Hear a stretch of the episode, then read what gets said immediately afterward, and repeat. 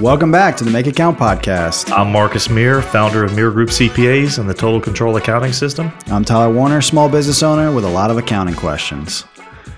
And uh, got a little, it's another one of those episodes where I got a little chip on my shoulder.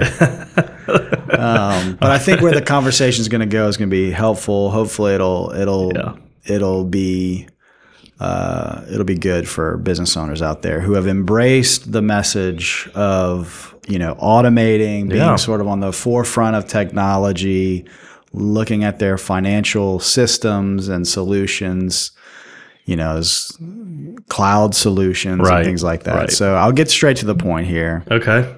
This past week, uh, Melio burned me. We're naming names. We're naming names. Melio, you burned me bad.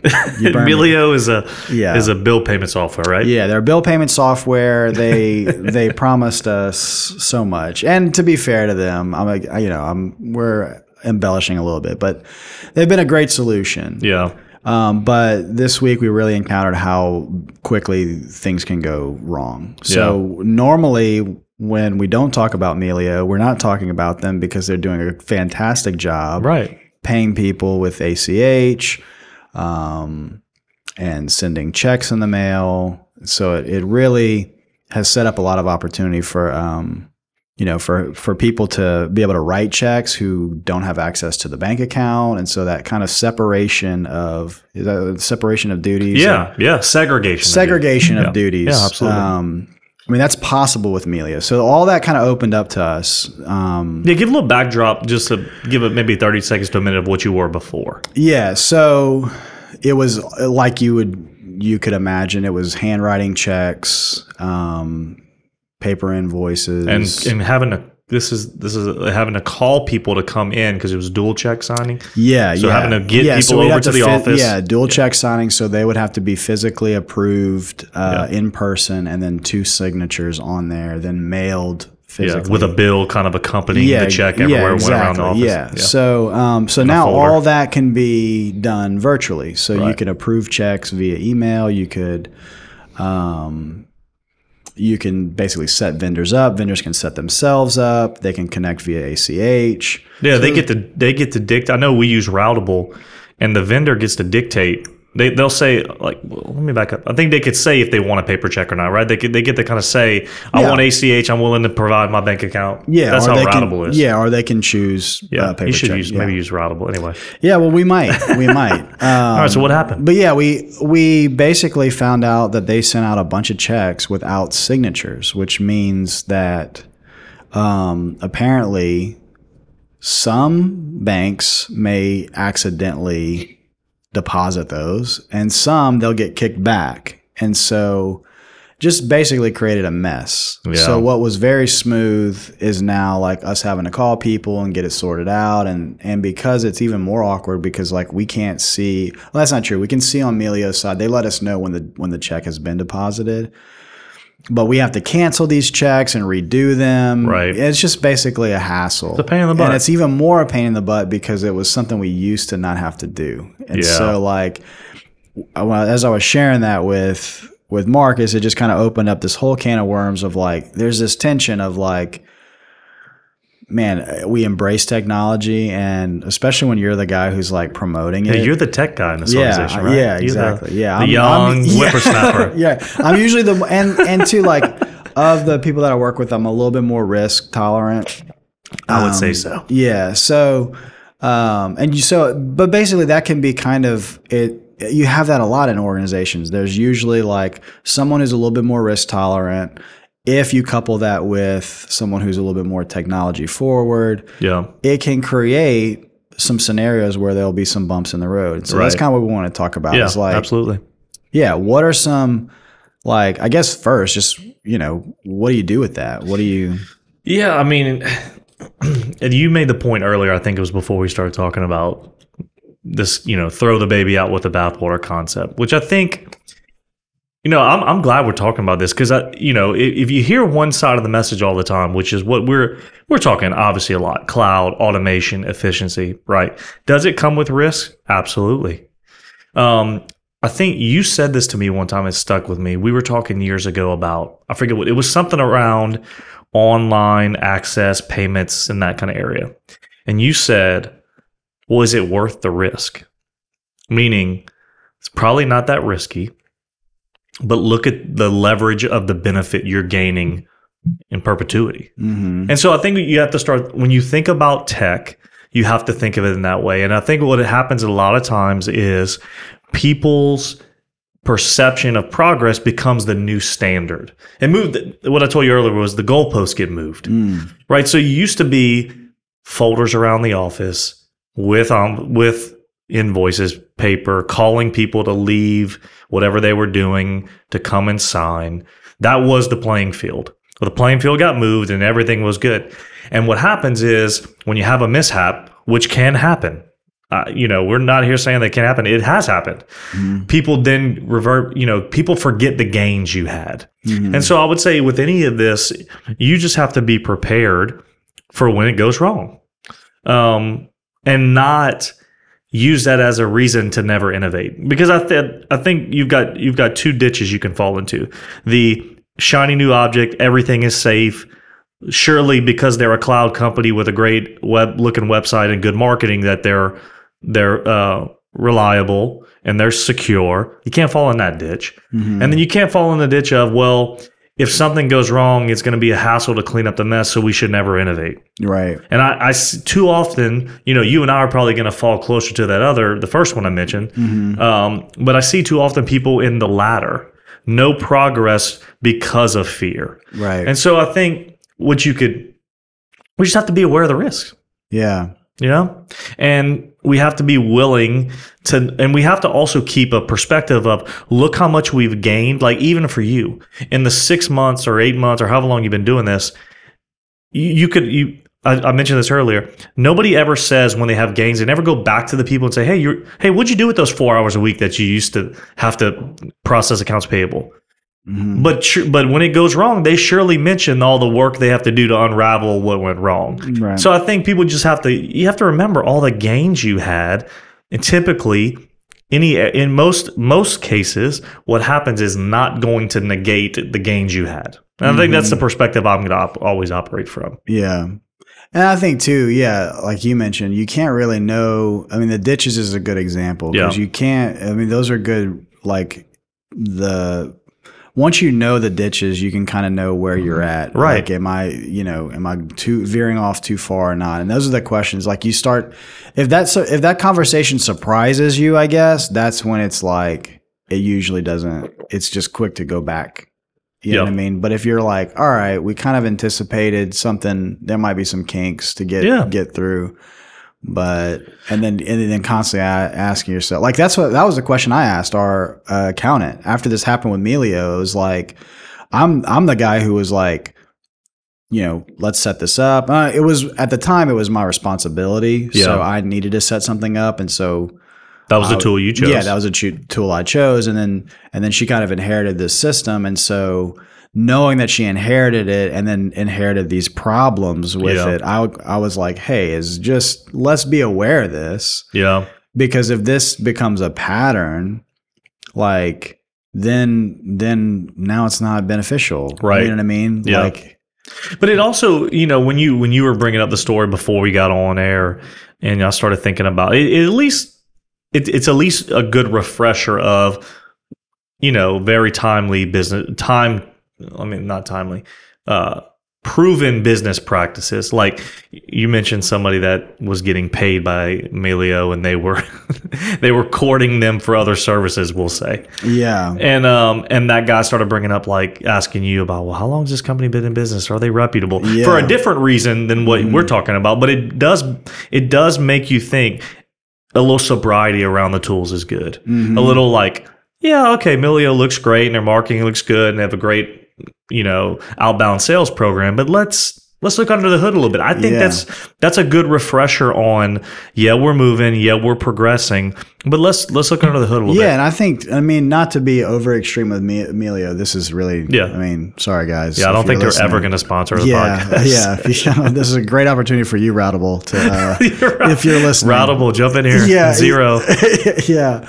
Um, but yeah, what you're getting at is basically Melio was soliciting the vendors that we were paying Yeah. for additional services like advanced pay and you know like cash Yeah. advance kind of stuff, which you know be by reputation is sketchy. Yeah. Like so, Yeah. it's become more commonplace, and not to say that what they were doing was sketchy, but like.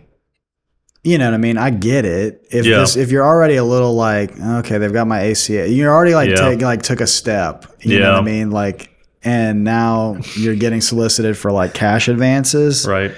It just so I think that's another thing too is like understand the risk of what, what happens when they you know when a company doesn't live up to their promises, what Right. what it costs you. Yeah. But then also too, like asking, are they aligned? Is their ultimately is their business aligned with what truly aligned with the service that we're you know or the solution that we're trying to the solution to the problem we're trying to solve. Yeah. You know what I mean? Like we were trying to solve a bill pay solution, not paying people quicker. You know Yeah. what I mean? So like that's That, not that was a nice byproduct, i.e., Yeah. ACH. Yeah, right? exactly. But it wasn't to give them a payday loan. Yeah, exactly. So that's not aligned with what Yeah, that's a good point. I mean? They're not aligned with what problem they promised to solve the businesses. Yeah. You know what I mean? So it feels a little like, well, come on, you know? But that's now you're saying that that's a good thing to kind of add in your analysis of a tool. Right. Like I didn't even think about it. what's what what's their singular well back up is there a singular focus What is it Mm-hmm. Yeah. hopefully it's in the problem we're trying to solve Yeah. And I think as you look at these big cloud companies and you see, like, I think we're going to see a lot. Depends on the cloud company. There is like um, aggregation of them. You Yeah. know, you think of like Quicken and QuickBooks. Uh, shoot and like- Intuit they're buying everybody yeah, yeah, that's right. So I mean, they have um, Credit Karma and TurboTax and- Yeah, and so it does. It's just like another thing of like, okay, well, because there's this, you know that they can, you know, like the classic one is like, are they going to sell my data? correct But that's so like, I don't know. I want to say 1.0. Was it 2017? y- Yeah, exactly. like they can do a lot more Yeah. to like to no longer be focused on, Yeah.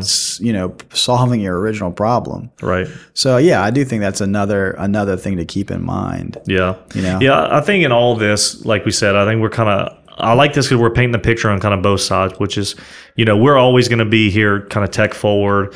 Initial gut is to trust the tool, but maybe you know have a little sobriety around, like okay, maybe maybe pump the brakes. I, you know, what I like to do, and I do this often in my industry, is I've always got buddies that use these tools. Mhm. So before I even roll one out, well, first thing is before we roll out to a client, in my example, we're using it first. That's number one. Or if we're not using it, we've heavily vetted it with so, another firm that services this type of client. Yeah. Like for instance, Quentin had a ex- uh, time where he had a restaurant client, and we're looking at some scheduling software and um, kind of the shift management. And I went to a friend of mine who's out of Jacksonville, Florida, and that's all she does. And like she was able to quickly give us a lowdown. She's in the trenches, and she could tell us like, "Hey, this does this, this does that." I've had issues with this one or that one. So I also think that's a good process when you're looking at tools is get get with somebody or a group of you know people that have, go, have blazed that path before Yeah. with that particular tool and can kind of tell you like, man, this is my war story. This happened. You know, Right. uh, I, that's what we do. And so we'll use a tool. We'll use we'll use the tool before we roll it out to a client. But even before we've probably used it, we've consulted with somebody who else has used it. Yeah, and I think too, as you're, you know, we kind of couch this whole thing as risk. Yeah. and I think as you're thinking about like managing that risk within an organization, one of the cool things about cloud tools is you can be sort of isolated.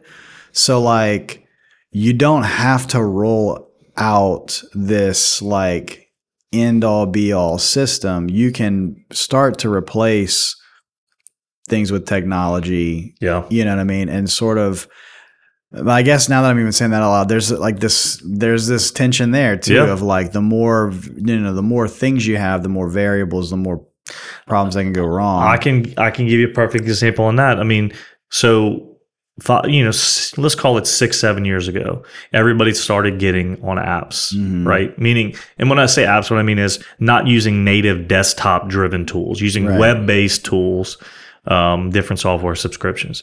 Well, that was great. And we're, you know, then I, I looked up a year or two ago and I was like, dude, I'm using like 30 different solutions. So what did it make me do? Consolidate. Right. That's when, you know, about three months ago, that's what made us look at the Microsoft stack really hard because of the consolidation. So Mm-hmm. Yeah. I think uh, Part of that's commerce, though. That's true. Because you were on the forefront, so I think that's just going to be the cycle. Yeah, it's Anytime true. you're on the forefront, yeah, you you were on that wave before Yeah. it consolidated. Yeah. Because Microsoft wasn't. correct. Microsoft just consolidated. Yeah, they just You know had, I mean? yeah. Like, in the last couple of years, they've you know all the different things that Yeah. they that they do probably Yeah. eighty percent as well. Right. Uh, as a as a software company that Yeah. that's our only product. So I think that's just part of Right. being on the forefront of technology. Yeah. It's not going to be, you know, by the time Microsoft, even now Google, by the time those guys, Amazon, by the time they Yeah. get to it, Yeah. they've gotten to it because they they consolidated. Yeah, but I guess a, point is in kind of you got two directions. You got like you're right. You can you can kind of cherry pick. Mm-hmm. You can say I want to solve bill pay. Yeah. I want because because to the point you made, generally speaking, your application does not solve from an accounting, finance, back office standpoint doesn't solve all those pain points generally, Mm-hmm. Right. unless you're with well, even QuickBooks, you you know you Yeah. have to you have some issues, but um, so yeah, you can go and say I just want to try expense management, hmm and I could turn it off. Right. And like with Melio right now, you could like that. Yeah. not- I don't know if they could hear me snap my fingers, but Yeah, they- you could you could turn it off right. and say done, close the account. You know, you could, Yeah. and then just go back to what you were doing if you wanted to. Right. Yeah, Yeah.